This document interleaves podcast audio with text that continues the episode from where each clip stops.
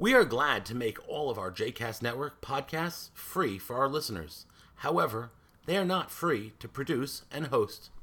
Please consider making a donation to JCast Network to help support our work by visiting jcastnetwork.org/donate. Thanks for your support. You are listening to 2 Minutes of Torah with Rabbi Danny, a JCast Network podcast. For more information about Rabbi Danny, please visit RabbiDanny.com. For more information about other JCast Network podcasts and blogs, please visit jcastnetwork.org. Shalom, and welcome to 2 Minutes of Torah. Parashat Kitetze, sweeping out evil.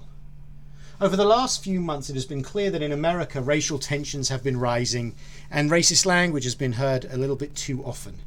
However, it was 3 weeks ago with the events in Charlottesville that it feels like a tipping point was reached and people felt the need to finally respond.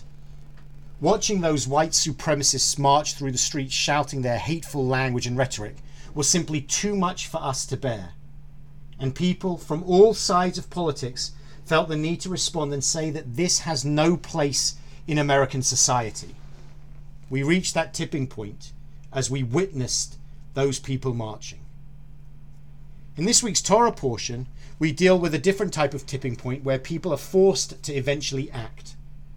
We read that if a person has a wayward and defiant child who does not heed their father or mother and does not obey them even after they discipline them, then the father and mother shall take hold of them and bring them out to the elders of the town at the public place of the community.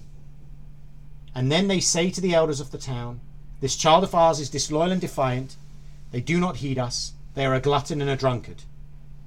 Even making this declaration about one's own child feels uncomfortable, but imagine how far parents must have been pushed to reach to that point where not only do they label their child as such, but they do it publicly in front of everyone in their community. And then we read, "Thereupon the men of his town shall stone them to death." The child is killed because of his disloyalty, his defiance, and his behavior. As we read this text, it's tremendously uncomfortable to imagine that a parent would ever reach to that point. And the rabbi struggled with this text and essentially introduced parameters around it to ensure that it could never actually be enforced. But it was a cautionary tale. And I think the next line is the important one. Because we then read, "Thus you will sweep out evil from your midst. All Israel will hear and be afraid."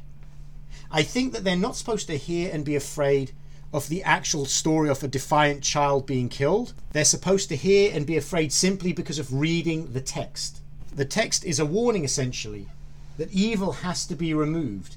We have to stand up to it in all its forms, even when it's in our own family, or in our case, when we encounter it in our country.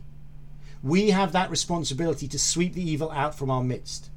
I'm not advocating that we go out and stone people, but we do have to have a firm and definite response when we encounter evil. And unfortunately, in these past few weeks, we've seen evil rearing its ugly head once again. And as the Torah challenges us and calls upon us, we must respond to sweep that evil out. Shabbat Shalom.